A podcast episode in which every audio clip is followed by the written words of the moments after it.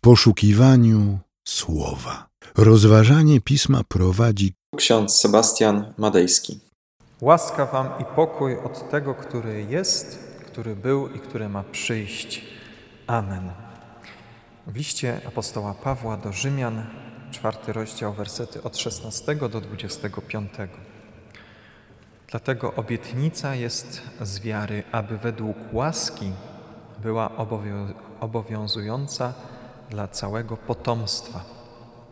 Nie jedynie dla tych, którzy polegają na prawie, ale i dla tego, który ma wiarę. On, Abraham, jest ojcem nas wszystkich. Tak jak jest napisane: Powołałem Cię na ojca wielu narodów, przed obliczem tego, któremu uwierzył, Boga, który ożywia umarłych i powołuje do istnienia to, co nie istnieje. On wbrew nadziei, z powodu nadziei uwierzył, że zostanie ojcem wielu narodów, zgodnie z tym, co powiedziano: takie będzie Twoje potomstwo. Nie zachwiał się w wierze, choć stwierdził, że jego ciało jest obumarłe.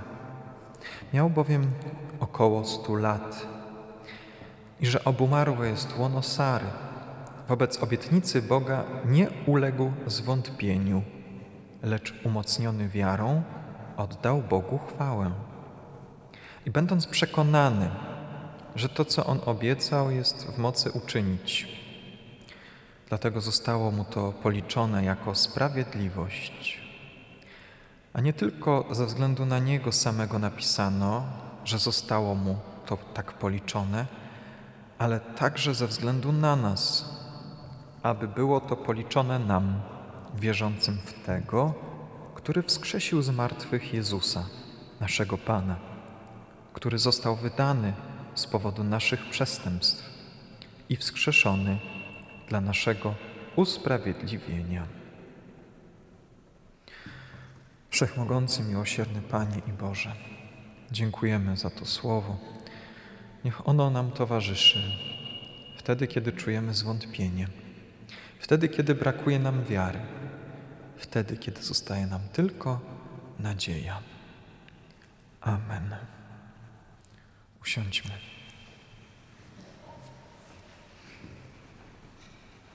Apostoł Paweł w liście do Rzymian, dokładnie w czwartym rozdziale, pisze o nadziei wbrew nadziei.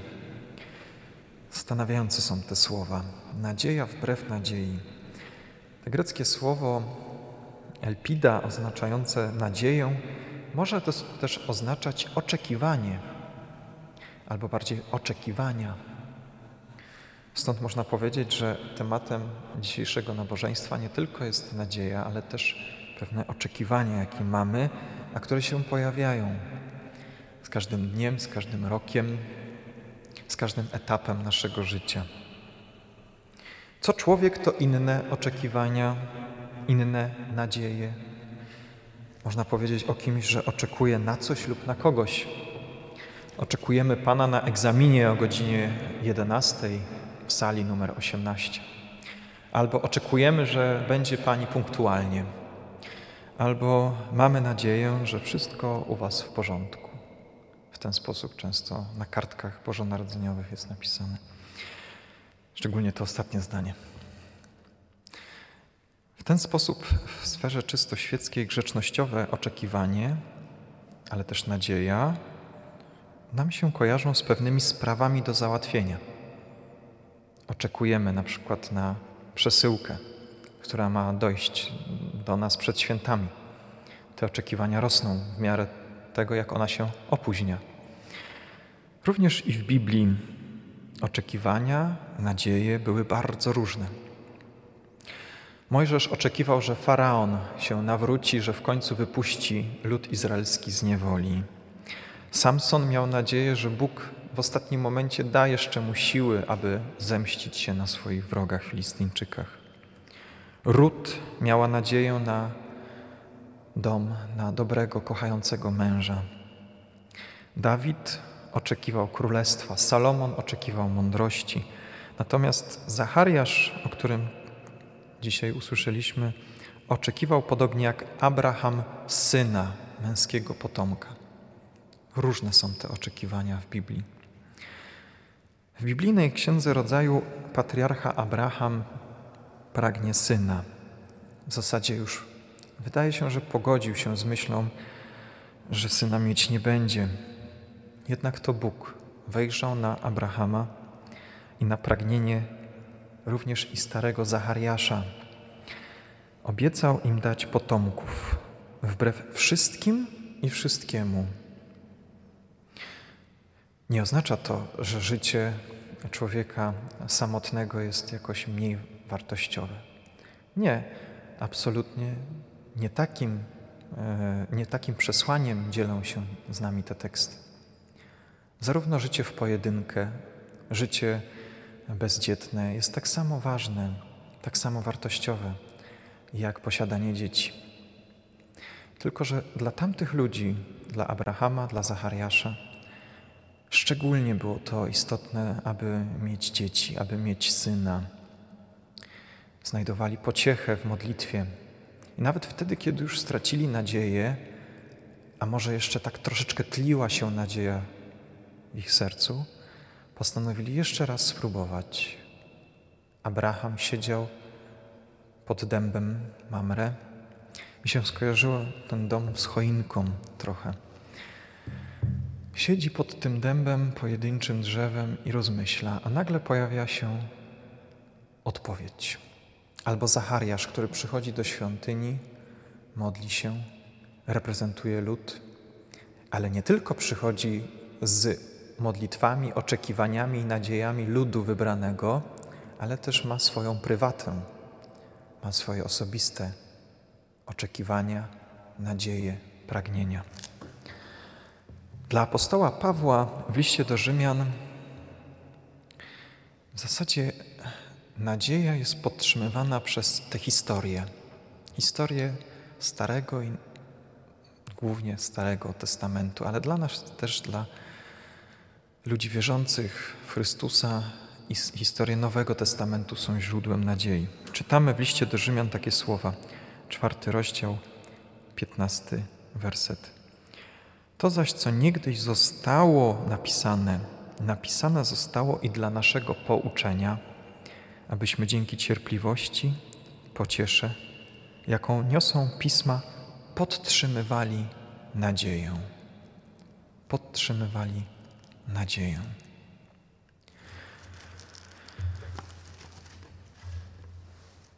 Jeśli brakuje Ci nadziei, jeżeli nasz zbiornik z nadzieją jest pusty, to powinniśmy sięgnąć po Słowo Boże, po tę historię Starego i Nowego Testamentu. Zacznijmy sięgać też te, po te Boże obietnice jako przeznaczone dla nas. Nie tylko historycznie, nie tylko naukowo powinniśmy się nimi zajmować, ale przede wszystkim egzystencjalnie, życiowo powinniśmy odnosić je do nas. Dlaczego? Bo Bóg jest niezmienny. Jest taki sam dzisiaj, jaki był wtedy. Daje takie same nam obietnice, jakie znajdujemy w Piśmie Świętym. Nadzieja jest czasem bardzo krucha, czasem jest tak słaba, że pojawia się zwątpienie. Każdy z nas poprzez obietnice w Piśmie Świętym zawarte, w Słowie Bożym, ale też nam dane w Chrzcie Świętym, możemy powiedzieć, że jesteśmy dziećmi Bożymi.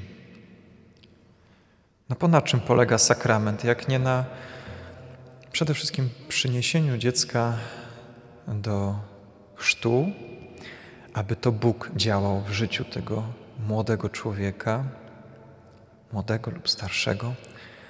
Jest to taka manifestacja tego, że Boże obietnice nie zależą od naszych decyzji, od naszych uwarunkowań psychologicznych, antropologicznych czy decyzyjnych w życiu.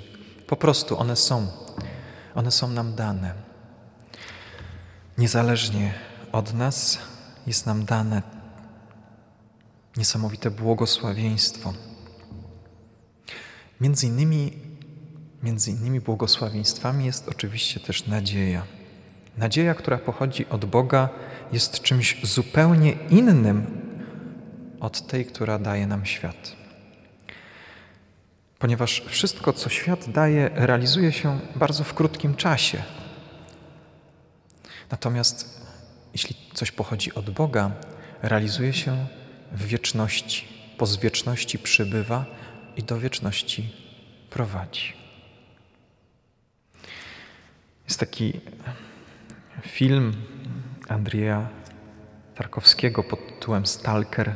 Trzej mężczyźni stoją przed pokojem życzeń.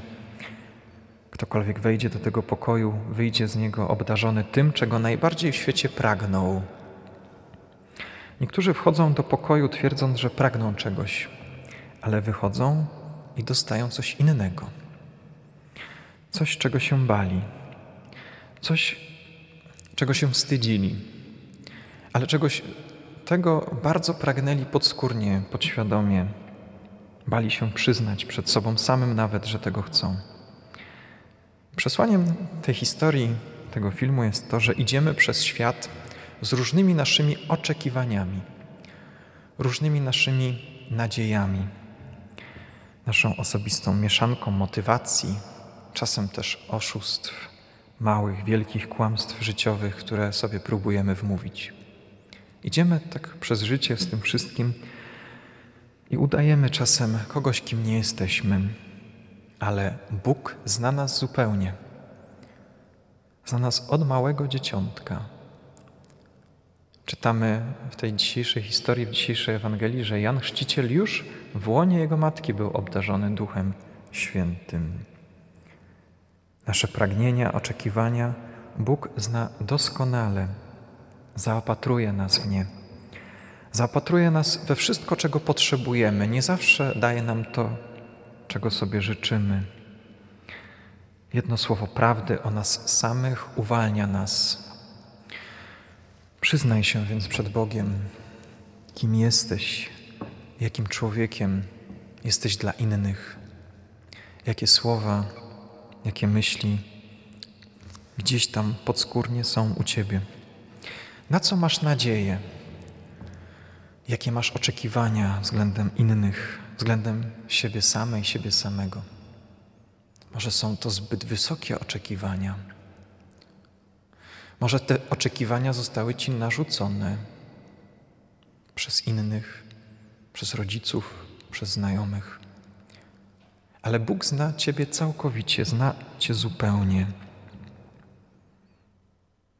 Na co mamy nadzieję? Niech nasze oczekiwania przerodzą się przede wszystkim w cierpliwość.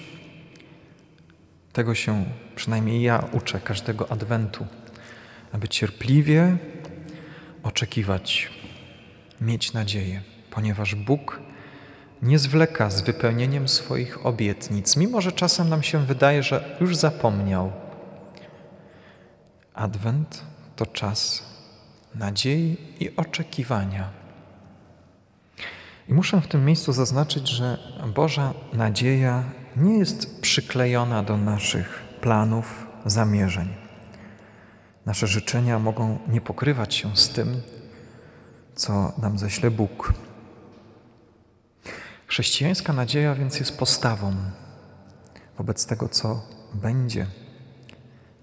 Musimy każdego dnia uczyć się akceptować wszystko, co się nam w życiu wydarza, z pokorą przyjmować to, co się dzieje. Jednym słowem, nadzieja to też ufność, że Bóg nas mimo wszystko, wbrew wszystkiemu ochroni, ocali że jest w stanie uzdrowić nawet beznadziejną z punktu ludzkiego widzenia sytuację, że jest w stanie uzdrowić nawet najgorszą chorobę, bo dla Niego nie ma rzeczy niemożliwych. W Psalmie 119 werset jest taki zawarty: Ty, Boże, jesteś obroną moją i tarczą moją. W słowie Twoim mam nadzieję. Nadzieja jest wtedy, kiedy coś jest niemożliwe dla nas, ale możliwe jest dla Boga. Dlatego potrzebujemy tej Bożej nadziei. Potrzebujemy jej w szczególności wtedy, kiedy nie mamy żadnych szans na poprawę sytuacji. Tak wiem, bardzo łatwo jest mówić o nadziei, szczególnie teraz, kiedy siedzimy w wygodnym kościele, jest w miarę ciepło, jesteśmy przed komputerami, jesteśmy bezpieczni. Za chwilę nabożeństwo się skończy, pójdziemy do swoich spraw. Bardzo łatwo jest mówić o nadziei. Jednak są takie miejsca wokół nas, w innych krajach, w innych miejscach, gdzie faktycznie dochodzi do sytuacji, gdzie ta nadzieja zostaje tylko człowiekowi. Kiedy słychać strzały na ulicach, kiedy słychać odgłosy bombardowania, wtedy zostaje tylko nadzieja. Prawdziwą nadzieję obecnie doświadczają osoby, które są w kryzysie bezdomności, które są pokrzywdzone, które są chore, sparaliżowane przez różne dolegliwości. Łatwo jest nam mówić o nadziei tu w Warszawie, podczas gdy na przykład nasze siostry, nasi bracia, luteranie, na przykład na Islandii, zmagają się z żywiołem. Niepokojące wiadomości o erupcji spowodowały strach wielu mieszkań, w sercach wielu mieszkańców jednego z miast znajdujących się na terenie Islandii, którego nazwę nie chcę wypowiadać, bo się pomylę. Ale istnieje taka szansa, że te święta będą dla nich trudne, nie będą mogli być w swoich domach. Żyli bezpiecznie, tak jak my, a nagle wydarzyło się coś takiego. Drodzy, łatwo jest nam mówić tutaj o nadziei. Ale pomyślmy też o naszych siostrach, naszych braciach w Ukrainie, w Ziemi Świętej, w strefie gazy, tam gdzie są bombardowane domy, tam gdzie święta będą inaczej obchodzone niż na przykład w Warszawie, w Nowym Jorku, w Moskwie. Jako wierzący ja mam problem z tym, że w tym świecie jest dużo zła, dużo niesprawiedliwości. Ale przecież, jeżeli Bóg jest sprawiedliwy, jeżeli do końca doprowadzi każdą sprawę, to zostaje nam tylko nadzieja, oczekiwanie na sprawiedliwość, na kres wszystkiemu, co złe. Jako wierzący pozostaje nam tylko solidaryzować się z tymi, którzy cierpią Szczególnie przejęło mnie, przejął mnie taki obraz. Parafia luterańska w Betlejemie, w Betlejem zrobiła szopkę, która jest zbombardowaną szopką. Jest inna niż wszystkie szopki. Na jej gruzach leży mały Jezus. Nie ma przy nim w zasadzie nikogo. Jest sam, leży nagi na gruzowisku. Ale dopóki jest życie, dopóki jest wtedy też nadzieja. Są oczekiwania, powiedzielibyśmy, mniejsze, większe, ale też są bardzo duże oczekiwania. Wszystkie są bardzo kruche. Wczoraj mieliśmy spotkanie z profesor Andrzejem Kluczyńskim, który wygłosił bardzo ciekawy referat na temat Mesjasza w Starym Testamencie i w apokryfach. Wyjaśniał nam, dlaczego Mesjasz w judaizmie nadal jest oczekiwany. Jako chrześcijanom wydaje nam się, że już mamy Mesjasza, już mamy go w garści. Przecież jest co niedzielę. Jest, troszczy się o nas. Poukładaliśmy sobie nasze wartości, teologię w taki sposób, że w zasadzie bardzo mało zostaje w niej miejsca na nadzieję. Więcej mówimy o takich terminach jak usprawiedliwienie, wiara, miłość. Ale nadzieja jest równie niesamowita. Błędem byłoby i głębokim zaniedbaniem o niej zapominać. Ta nadzieja jest nam szczególnie potrzebna w czasach kryzysu, w czasach konfliktów, katastrof. Nadzieja pojawia się w naszych sercach, kiedy nie możemy polegać już na własnych uczynkach, na własnych pieniądzach, na własnej wierze nawet. Wtedy zostaje nam tylko nadzieja. Mesjasz jest oczekiwany przez chrześcijan i Żydów. To nas łączy. Dlatego jedna nadzieja. Jedna nadzieja łączy nas również z tymi, którzy niesprawiedliwie są skrzywdzeni przez innych. Jedna nadzieja nas wszystkich dotyczy. Chociaż mamy w naszych sercach różne oczekiwania i mniejsze lub większe nadzieje, to jednak jest nadzieja, która dotyczy każdą, każdej i każdego z nas. Nadzieja, którą nie sposób opisać słowami, a którą czujemy, że nadchodzi. Niespełnione oczekiwania mogą ludzi bardzo szybko poróżnić. Pojawiają się szybko konflikty, wojny. Kiedy człowiek staje przeciwko drugiemu człowiekowi, Mesjasz również jest podzielony. Bóg jednak kocha tak samo jedną i drugą stronę. Mesjasz jest w ten sposób rozdarty. No bo Bóg tak samo kocha Palestyńczyków, Polaków, Żydów, Ukraińców, Rosjan. Wszyscy są tak samo dla Niego ważni. Za wszystkich oddał przecież swoje życie. Wszyscy jesteśmy też dziećmi obietnicy danej Abrahamowi. Przy tym niestety każdy z nas ciągnie w swoją stronę, mówiąc tak językiem, mówiąc tak kolokwialnie, każdy z nas chce coś osiągnąć w życiu, jakieś ma swoje plany, marzenia, oczekiwania. Jednak podzielony i rozdarty Mesjasz na nowo znosi wymierzane mu policzki. Znosi cierpliwie bluźnierstwa, kopniaki i w ten sposób cierpi. Nie przypomina takiego Mesjasza, którego może byśmy chcieli ujrzeć. Chcielibyśmy innego Mesjasza, który spełni nasze oczekiwania, spełni nasze modlitwy, spełni nasze nadzieje w nim pokładane. Jednak innego Mesjasza na razie nie mamy.